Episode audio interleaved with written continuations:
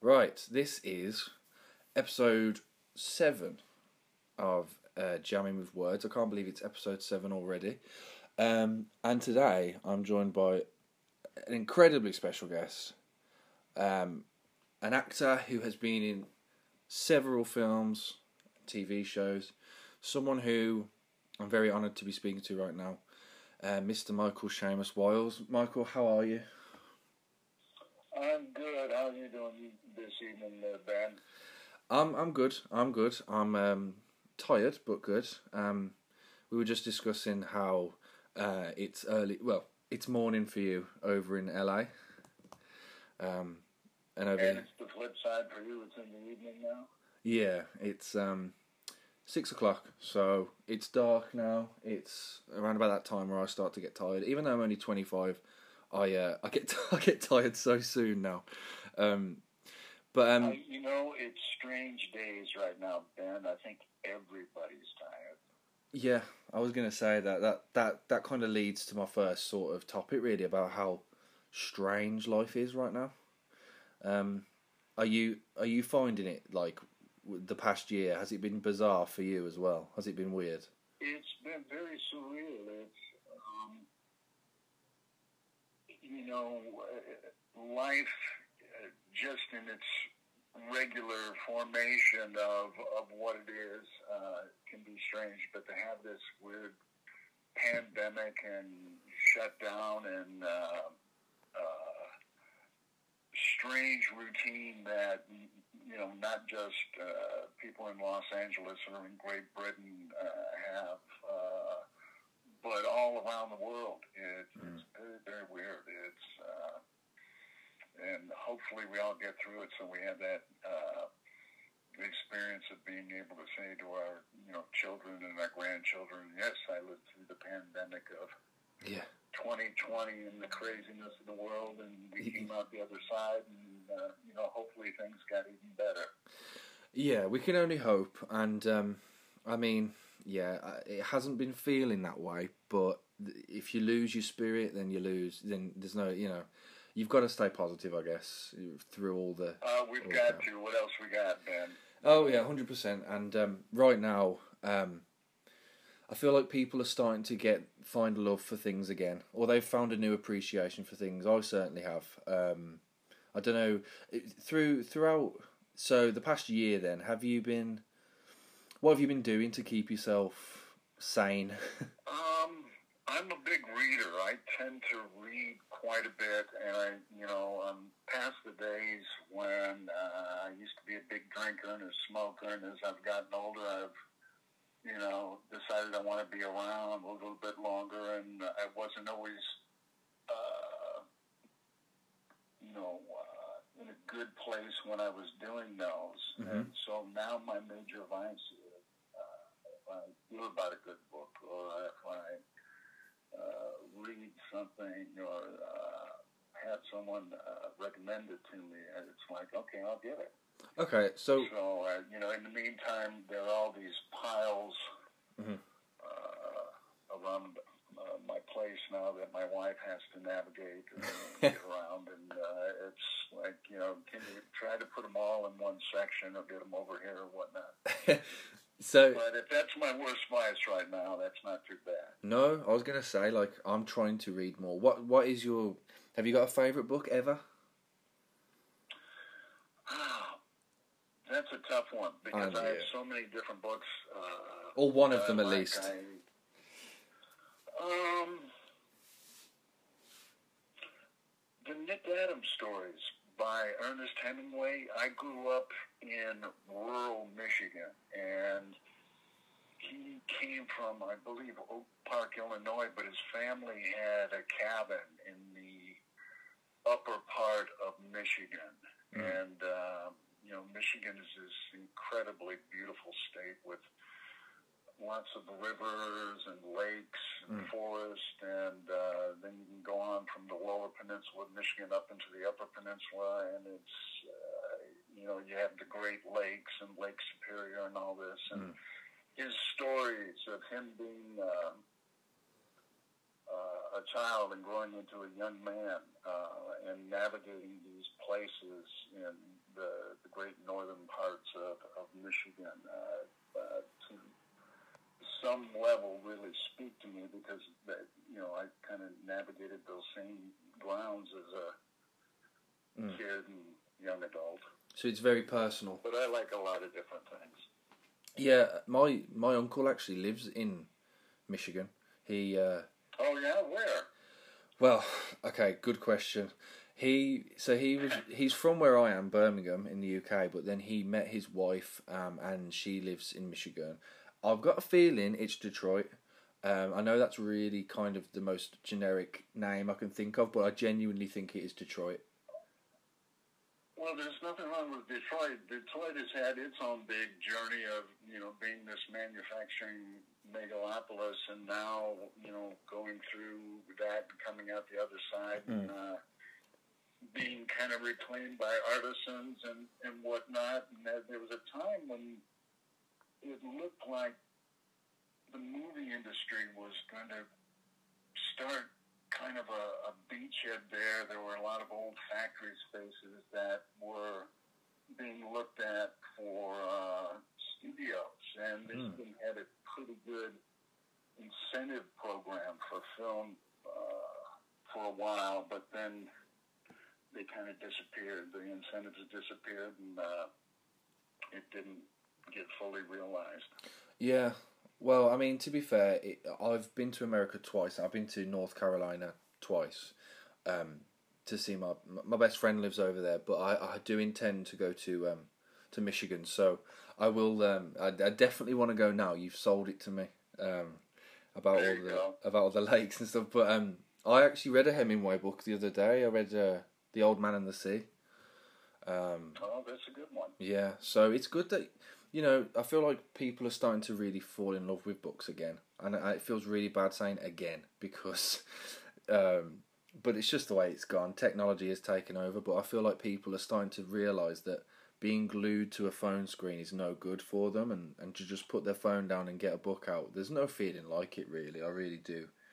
I can see why that would. Well, I think this, you know, pandemic has kind of accelerated that too. Um, it's, and, I have books. I have an iPad, and I have a, a bunch of books on my iPad. But there's something about having uh, the physical object itself, and you know, the, the textual yeah. uh, manifestation of it. It's. Uh, There's nothing like I'm it. old school. I mean, I look at my kids. My kids are uh, much more acclimated to, uh, you know, doing things via phone and uh, iPad and computer than I am. Mhm. They're, they're dragging me, quick, uh, you know, kicking and screaming, you know, from being a Cro-Magnon man into the modern age. Yeah. There's nothing wrong with sticking to the, the, the older ways though. Like like I always say, I prefer um, I prefer just having having an actual book than reading it on a screen. Um, but yeah, so really looking at moving on to to your career then, right? So looking at looking at your achievements. First of all, I'm so incredibly jealous that you were in a Texas Chainsaw Massacre film because uh, those are some of my favourite films. Not for everyone, not for everyone. Oh, you know what? It's uh, I was in the Texas Chainsaw Massacre film, but I also got to work with Tobe Hooper on a film too that he directed. Oh my gosh, I didn't I- know that. You know, there's um,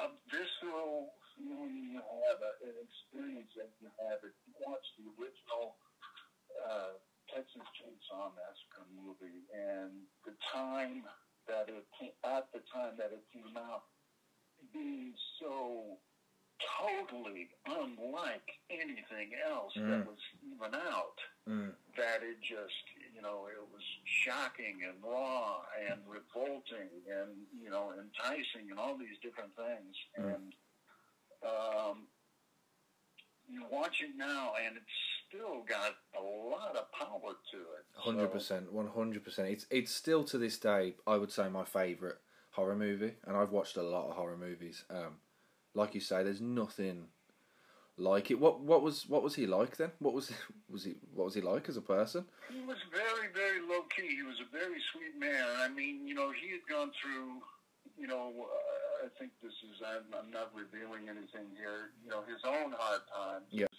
You know, getting involved with the industry Mhm. of filmmaking and uh, compromises you have to make and, you know, types of people that you have to navigate. But he was still able to do it Yeah, yeah. and um, you know, I, I tip my hat to him hmm for being able to do that because uh, you know some things definitely this business can definitely take its toll on on you if you let it. Yeah, and I can imagine. Um, so that was 1990, wasn't it? When that film came out, Texas Chainsaw Massacre Three. It was actually called Leatherface, wasn't it? Um, Yes, it was. yeah. So so you were in that. You've also been in huge films like Iron Man um, Three, um, Death Note, which is quite a recent one. Four years, three years, three years. Yeah, yeah. Yeah. I mean, it's uh, you get to a point that you know I had, uh, you know, making making films and, and like life and all sorts of things. It kind of ebbs and flows, and there are times when you're real, real busy, and times when you're not as busy. hmm And I think there's been a fundamental shift in what stories are being told now, and uh, I don't think it's any surprise that, that you know for a long time the the main story being told was that of the white male, Mm. and now you have uh, an era and a, a time that you know the the variance Mhm. and the depth of peoples and uh, situations has broadened immensely, which is really, really good. Yeah. And um, those other stories are being told, and it's not to say there aren't white males, which tend to be the roles I play, Mm. um, uh, aren't in those.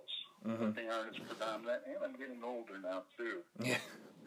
Well, looking more and more like five miles of dirt road. So, never, never, ever too old. Never. Um, uh, well, that's what I'm hoping. so do you do you like this is probably a generic question but do you do you still get nervous in fr- in front of cameras Oh, definitely, definitely. I mean, um, I'm someone who's done a lot of theater too in, in my life, and there's something about that, uh, about uh, performing for a live audience, and then the, having the, the kind of switch to that to performing for your director and a crew. mm. that um, is different and the same in some aspects, but uh, you know, you come out and you, you want to be a professional. It's like I don't want to be the person that slows things up. I want to, you know, bring whatever uh, aspect it is of me that they wanted for this role yeah to the front so it can, you know, blend in this banquet with the rest of all the other ingredients that are going into it. hmm I, I can I can totally understand that. I think um, it's like if you perform to a crowd it's like music. When you perform to a crowd you've got that buzz. But when you're performing in a studio and you've got people watching you you know so immense so closely so intensely they're similar but they're different aren't they at the same time? Well, because they're part of the process too. You know, they're fixating on the sound level. They're fixating on the lights and what that is bringing to, uh, you know, the, the performances and this picture uh, that the director is trying to create. And you have the costume person, you know, going, "Oh, that looks great. Oh, God, that looks terrible. How, why, why did I pick that?" You know, it's yeah so everyone's got something else they're focusing on instead of, uh, whereas in a theater piece, you have an audience member who is giving himself over to the Mm. experience and letting it, it um, envelop him. That's a yeah. That yeah, I didn't. That's a real great way of looking at it. To be fair, there's so there's so much that goes on. Um, I mean, I wouldn't know. I'm not an expert. I've never been in a film. I've never been in a TV show. but there's so much that goes on behind the scenes, and um, you are right. People are just focusing on different things, aren't they? Um, but but you said so. You, you've done a lot of theatre. What what actually initially made you like get into acting? Like, did you just wake up one day and was like, I want to act? Well, no, it's you know I'm I've always been kind of envious of those people from a young age that know exactly what they want to do because I was not that at all. I was someone that kind of bounced around and did things. It's uh, you know I went to you know here in the states they have you know high school. I went through my grade school and high school, and my father was actually a high school teacher and. Uh, uh, asked me, it's like, oh, well, you going to go to college? Where do you want to go? And I'm like, no, I kind of think maybe I want to join a commune, Mm. do that. And Mhm. It's like, uh, what the hell are you talking about? you know, it's, Yeah. You need to, to move forward and have a plan and a goal and whatnot. And it was, I very much didn't have one. I just wanted to experience. Yeah. And so I took a year off and I worked. I, I didn't make it to a commune. I worked in a meat packing plant Right. in a room called the Sausage Room, and we made uh, kibasi sausages and hamburger and whatnot. And I did that for a summer, Right. and then got a job at a piano factory making pianos.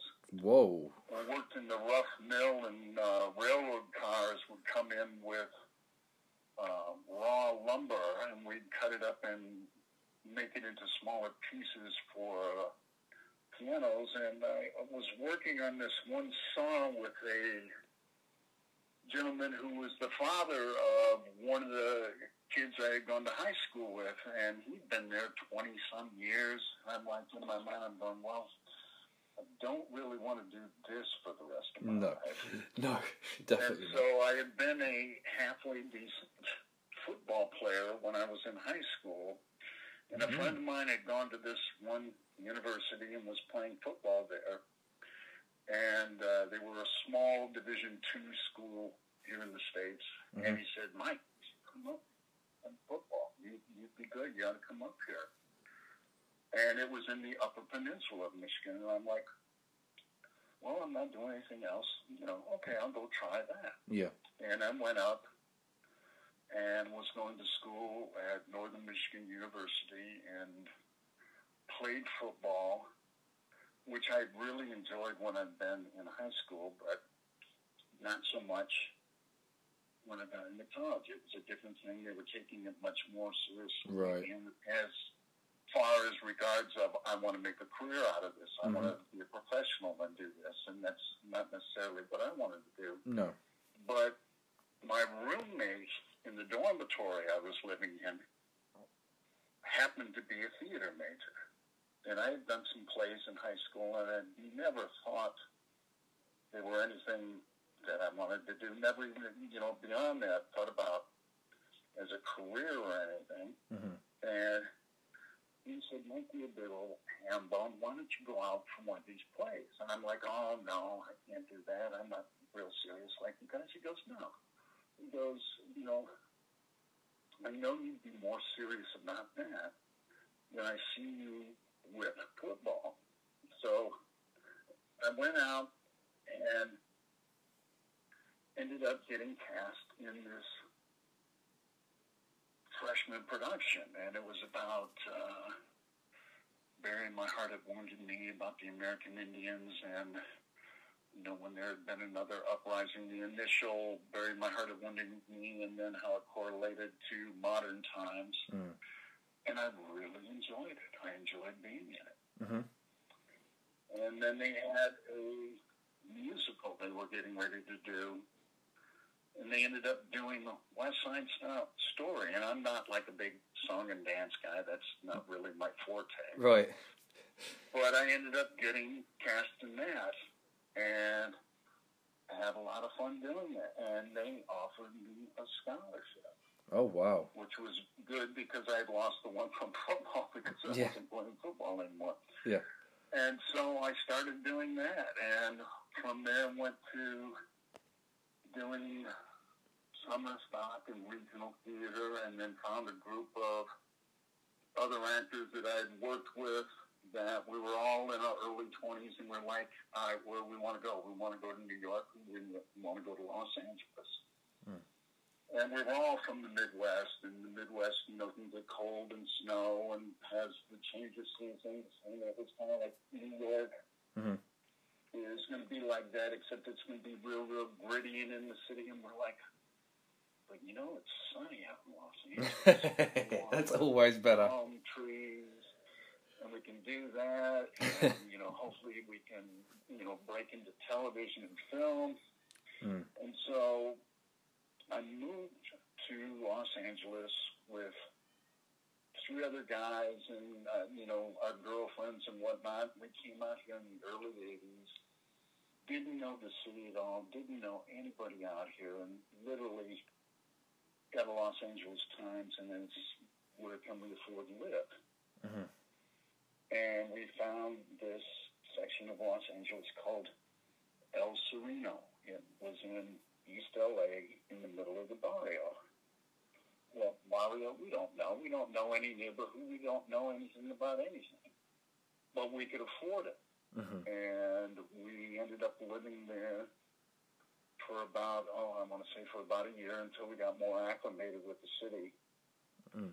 and had our, our part-time jobs that we had to work and try to get involved in the theater community and the film community.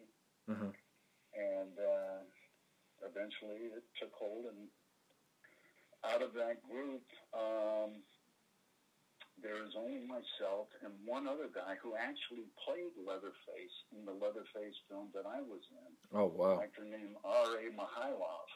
Oh. I've known, oh God, since our early twenties back in Ohio. Wow! And R.A. is still doing films in the horror genre, and uh, the rest of my friends from that group who, um, along the way, have either gotten married or got into some other field, or you know had uh, you know various demons they had to address, and you know luckily um, came through it, and you know are still around today, just in in various different fields. Yeah. So to be fair, you you if it wasn't for the person you were living, you know, were staying with, you wouldn't have got to where you are now. No, definitely, uh, definitely. Uh, um, he literally talked me into it, and it was, you know, the first time I did summer stock, and it was like, you know, people pay me to do this because you know it, it's work, but it doesn't really feel like work. I mean, no. You know, don't tell anybody, but it doesn't really feel like work. like working in a meat factory kind of work, no? Yeah, and, you know, in, in, in reality, it's a, a lot of work. But, you know, it's at that point in my life, I was like, oh, God, I'd do this for free. Don't tell anybody. Yeah, yeah. You enjoyed it. You enjoyed it. Yes, I did. Very much so. Yeah, and just out of curiosity, because I'm a huge um, American football fan, um, what what position did you play, or you know? Well, long ago and far away in a universe, long ago and far away, I was actually fast and in really good shape. I mean, I'm six foot three, and I've probably got uh, oh an extra ten pounds on me now. I weigh like about 210, 215. Okay. But I played a defensive end, but I was actually halfway fast. Oh. And so oh. I would play like an outside linebacker, inside linebacker. Wow. But that was a long time ago. that was back like in the mid 70s. So I, I have to say, I'm so envious of. Um, you, you know the way you guys over in America celebrate sports is just a whole nother level compared to us. We we like oh, our religion. Oh yeah, it's but religion over here. I mean, to be fair, you know, our version of football. So your guys, you guys will call it soccer. Um, we we love it over here, but I'm more into. Oh, I know, I know. Big football fans over there too. Yeah, I, I, I love American football. I'm a big Carolina Panthers fan. Um, absolutely love it. I think it's an amazing sport. Um, that's really interesting, actually, that you kind of just took a leap and you know you went to LA and um, all the I suppose opportunities arose. Um, out of all of your roles, is there any that you favour the most that you look back on and think I really loved my time on that show or film? Well, uh, you know, it's they've all got a story to them. I mean, obviously there are um, certain things. I, I mean, I, I really enjoyed doing Fight Club, but I really enjoyed doing Lost Highway, and uh, I really enjoyed being in Breaking Bad. I enjoyed Mm-hmm. being in Sons of Anarchy. I mean, you know, they all are different mixes and different people you get to work with, and that's really exciting. And some of those projects, um, I knew people from before that I'd worked with on a different project, and all of a sudden we got to work together again on a di- this project. Yep. Which is always nice. You like being able to work with people that you had a good experience with before. Oh, of course, yeah. But yeah, I like a lot of them. I, you know, obviously I love Breaking Bad. You know, I got to be really good friends with Dean and Michael, Mm. um, our little uh, group of DEA, DEA. officers. You know, uh, we had a good time working with each other. We enjoyed each other's company. Um, on Sons of Anarchy, I had known Mark Boone before. Yeah. I had worked on that show, and then to work with him on the show and getting to know Charlie and some of the other actors, uh, and uh, I really just enjoyed it a lot. That's And it was fun, you know, very much a boys' club yeah. with Sons of Anarchy. Uh, the the tone on uh, Breaking Bad very different. Uh, I had known Vince Gilligan because Vince had been a producer writer on the X Files, and I had been on the X Files Yeah. and had met him. In fact, how I came to be on Breaking Bad was kind of a weird kind of little thing. It was there was a woman uh, who was still a casting person um, uh, who on that show. Uh, oh God, I'm spacing on her name right now. So uh, was casting the show, and they had already done an abbreviated first season because there had been a actor strike here in the states, yeah. and so uh, Sharon Bialy. So Yeah. I get this call one day at home, and it's Sharon. She goes, "Mike, what are you doing?" And I'm like, "Well, Sharon, uh, I just took out some garbage. I'm getting ready to do some laundry right now." uh, why? Well, what's up? She goes, well, I'm working on this show called Breaking Bad. And we've got this character that's going to do at least two episodes. Mhm. And we don't know what else. And I've been bouncing actors off Vince Gilligan. And your name came up. And I said, well, Vince, what about Mike Wiles? And he goes, oh, yeah, Mike Wiles, Mike Wiles. Mike Wiles would be great. Hire Yeah. him. oh, okay. That's great. So she goes, Are you interested in doing it? And I'm like, Sure, when does it start? And this was like on a Tuesday, and she goes, Well, you'll start on Thursday. Oh wow. And I'm like, Okay, sounds good. So, That's quick. boom, up, I, you know, end up flying to, you know, Albuquerque, and I go there, and I do these two episodes. So I'm there for a little bit of time, and I'm meeting the writers and, uh, you know, uh, talking to them, and they're like, "Oh, we really like what you do with your eyes," and I'm like, "Okay," um, and it morphed into this character that ended up doing three, four episodes a season for the next four years, Wow. and uh, it was, uh, you know, a, a great gig with great people.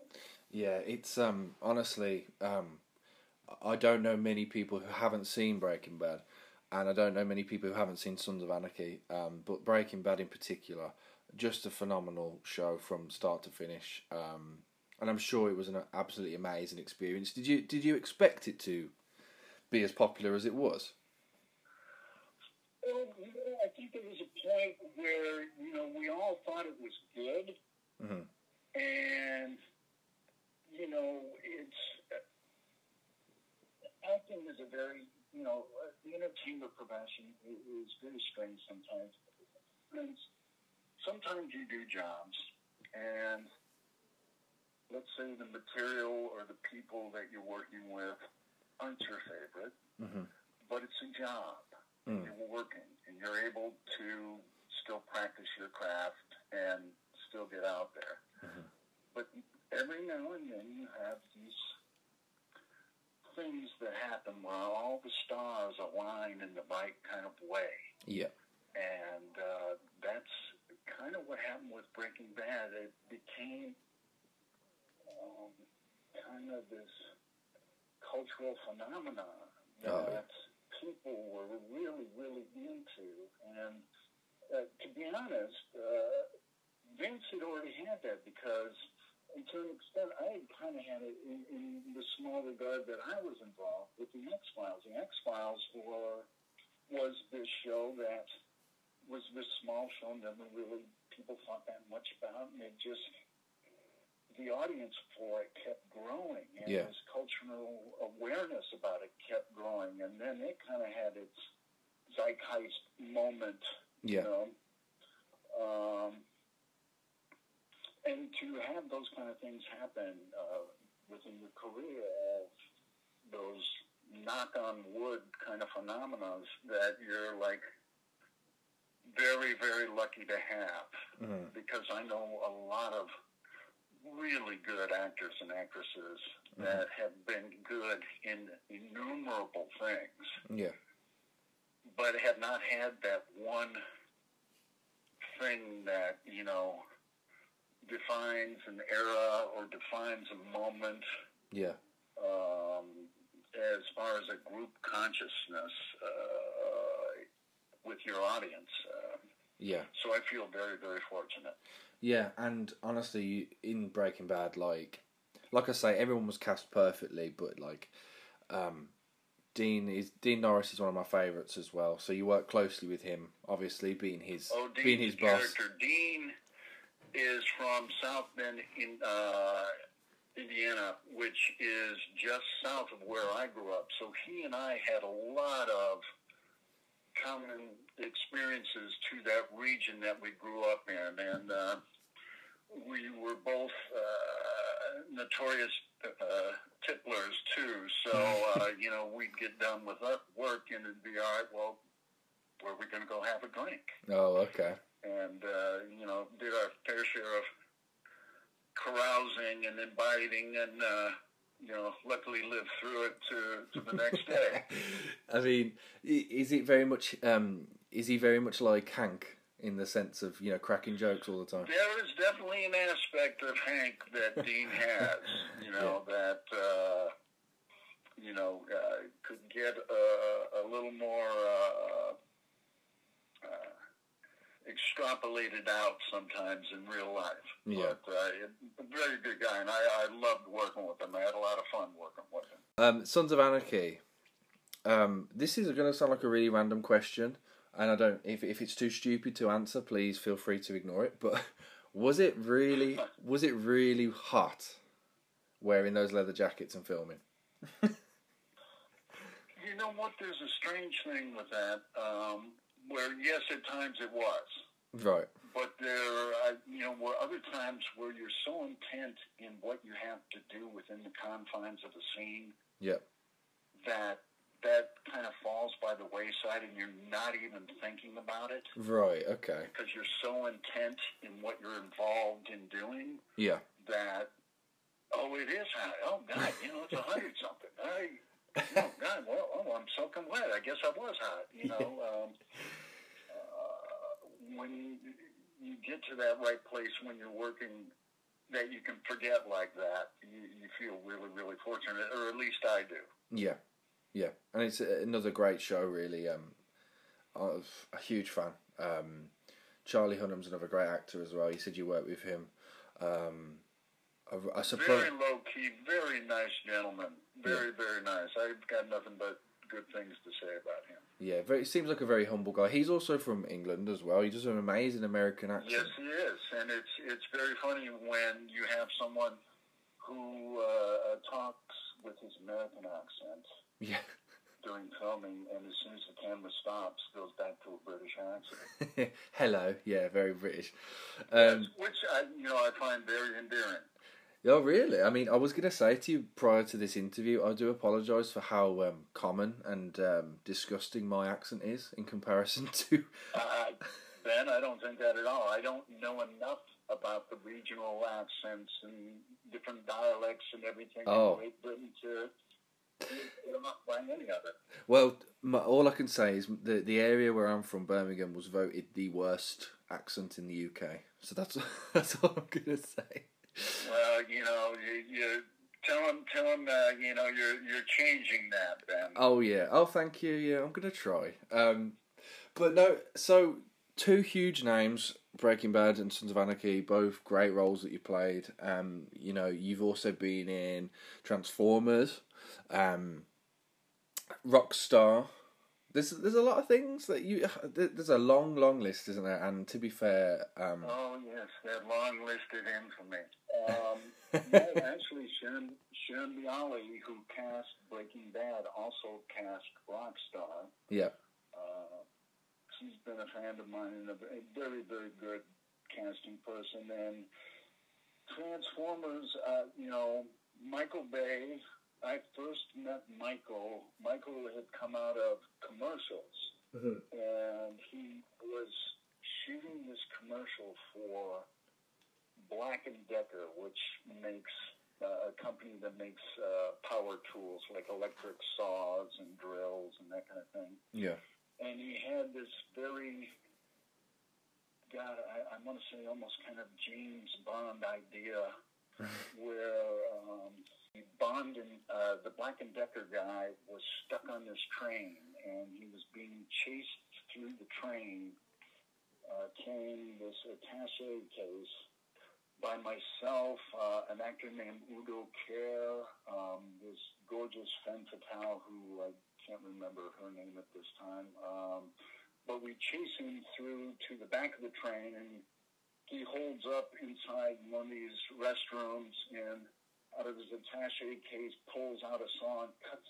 a hole in the wall, and a helicopter comes by and drops a rope ladder, and it climbs out of the train and onto the rope ladder and flies away on the helicopter very 007. and, and gets away from us. Yeah, Well, you know, all the other passengers on the train were uh, women that Michael had had hired from the Playboy Club Okay. in Los Angeles. yeah, So, you know, all the other extras, you know, you're walking along in the train and there are these absolutely, you know, beautiful women all sitting around the train yeah, that, uh, you know, weren't, weren't talking to me. You know, it was like, I can't be bothered with that guy. Uh, but it was very, very funny, and Michael got a big kick out of that. And he had, oh God, he was working on uh, Pearl Harbor, and I was Oh. doing another film at the time. Hmm. And Laray Mayfield, who had ca- cast a lot of things for Michael Bay, and she also cast a lot of things for David Fincher. Hmm. Um, had had me in for um, Pearl Harbor, but they wanted me to work on it, but they didn't know what role and they didn't know when. And in the meantime, I was doing this small film that I was shooting in Salt Lake City Mm. that I was going to wrap, and then I was going to fly back to Michigan because I had two friends of mine who both had daughters that were getting married on the same day, on the same weekend, wow, that they both wanted me to come to the weddings. And I'm like, okay, I'll fly back. I'll go to the one wedding in the afternoon, then I'll leave and I'll go to the reception of the other wedding bloody hell, yeah, because there's no way I can be physically at both of them at the same No. time. So went and did that. And these are chums of mine that I've known for a long, long time. And we're toasting the daughters and we're in our cups and enjoying ourselves. And while I'm out going to these, and this is before, I'm really going to date myself, before, you know, I had a cell phone or anything, and I'm running all over the place doing this. And I get home back to my folks' house, my parents' home, and they said, you know, your agent's been trying to get a hold of you. They called. They want you to work on Pearl Harbor. Um, and this was on a Saturday. They want you in Texas tomorrow. Oh. So I had to leave and drive, you know, um, from my parents' home in southwestern Michigan into Chicago, get on a plane, fly down to Texas, literally get off the plane, go to a costume fitting, and I don't even know what role I'm playing. I haven't even seen a script. No. I have no idea. Wow. And uh, you know, I spend the night. They have a band come and pick me up in the morning, and they take me down to the location. And we're shooting on an aircraft, a period aircraft carrier from World War II. And Captain Meechner, uh, the captain of this aircraft carrier, and I've got a scene where Alec Baldwin's running up to tell me, you know, the Japanese are coming. We've got to do here. We've got to get these planes out and all this stuff. And he comes running up and seeing this, and I still haven't even seen the script. What? And he runs up to the end of the scene and does this, and I start laughing. And he's very indignant, and he's like, "Why are you laughing?" It's like, Alec, I don't even have script yet. I don't know if you're talking to me. I'm assuming you're talking to me. and Michael's like, "Oh, you haven't gotten the script yet. Oh, we got to get you one of those." oh Um, my. and I, I just thought it was comical. So, in, in you know, within that uh, little time frame right there, we shoot all these different takes of me reacting to this, reacting to this, and they had a naval advisor there saying, uh, you know, Michael, he wouldn't do that. If he's captain, he wouldn't do that. Michael said, I don't do that. Let's do it. We're gonna, you know, we'll, we'll make this work. You know. Yeah. And we get done with all these multiple takes, and out comes up and he goes, "See, it wasn't so funny." And I laughed again, and I said, "Well, you know, it was when I got here. It's like I'm glad we got to a good point with it." But worked on that. I mean, he got the biggest kick out of me laughing at Alec Baldwin. He said, "How long are you supposed to be here?" And I'm like, "Michael, I don't know. Yeah. Nobody's told Yeah. No one's told you. Yeah. He goes, well, you know what? You're going to be here for a little while. So he had me there for the next two weeks. And I really Wow. Didn't do that much. He was like, oh, go go stand over there by Ben Ben Affleck. Wow. I'm like, okay. and just hung out there for a while. And then, you know, finally went went went back to L.A. And then when he did Transformers, it was literally, they called up and said, hey, would Mike be interested in playing this role? And ended up doing it. Wow. So all that from laughing. You just you just hit a you Well, hit you know, it was just ridiculous. and, he's kind of a character himself. Michael is. So Yeah, I've I've heard, I've heard. Any any future plans, any future projects? no, it's it's weird in that uh, you know I'm going to date myself very much here. Uh, when I first started, if you were going to do something, you'd have to drive over to the studio or drive over to the casting office to Yeah. get the script. Yeah. Of what it was you were going to go in and read for, or what you were cast in. Yeah. and then it went to fax machine. They could fax you the material, and then you know it got, so you had email, and you know, and it's become the whole electronic thing now. Well, now casting is even getting to the point where you're bypassing all of that, and you sit at home and put your own tape together Mm. of your audition for whatever role you're up for. Mhm. And, uh, I, you know, I'm, like I said, you know, uh, screaming and yelling and dragging my, you know, knuckles on the ground, moving into the modern era to do this. And, uh, you know, my daughter helps me with it, my son does, and my wife does too Yeah. But I'd much rather, for myself, be in the room to interact with the director and the casting people and do that. I think that that's a plus for me. That works in my favor. Um, yeah. But I'm getting better at the taping myself at home, and it's become a necessity. You have to get better at it, or you're not going to get any more work. That's the way So it's I don't really have. That being said, I don't really have a project ahead that I'm looking forward to doing here shortly. But um, when something comes about, we'll let you know, Ben. Yeah, d- definitely. And um, you know, it's just like I say, it's been amazing to to speak to someone who's who's who's had just such a good career with their acting, and you know, it sounds like you've had a blast. Really. Um, is there is there last last question before before I bore you to tears? Um, any any advice for upcoming actors, or not just upcoming actors, but people who want to pursue the arts or something that's a bit, you know, just not a nine to five? Um, I would think my biggest thing would be is find your community. Right. And, and what I mean by that is uh, find like-minded individuals Okay. like yourself Yeah. that are into doing what you like to do. Right. Um, so you can support and help each other. It's, you know, the arts, uh, short of, um, most of it is very um, collaborative in Mhm. nature. Um, I mean, you know, granted, if you're a writer, you got to hole up in your your garret, and, you know, right away. Or if you're a painter, you know, do it on your spot. But you know, as far as film and theater, it's very much a collaborative effort, and find those people that help you do it. I've been really, really fortunate that I've had a uh, wife who has believed in me and put up with me being all over the place, Mhm. and uh, you know, kids that actually don't mind talking to me now. I think probably in their younger years there were times they found it very difficult, but at least now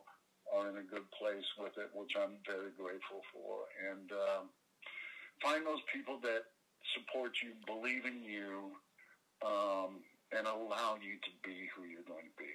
You know, because you think you have to be this person or that person, or I've got to be an actor like so and so, or I've got to be um, this type of personality. Be yourself because um, there's no one else like you. You're the one and only of yourself, and uh, and be proud of that, and let that be the thing that shines. I love that. That's that's great, uh, and I couldn't agree more. I feel like you've got to surround yourself with like-minded individuals, otherwise you're just going to get dragged down, aren't you? Um, but that's that's great advice, and honestly, like I say, um, thank you for for taking the time to speak to me. It really has been a pleasure. Well, Um, ben, thank you for wanting to talk to me. You Oh. know, I, I, I told my wife I'm always amazed when anybody wants to ask me anything. So, No, no, you're you're a Thank star. You're a star. well, Ben, good luck with your podcast. It's great. It's been it's been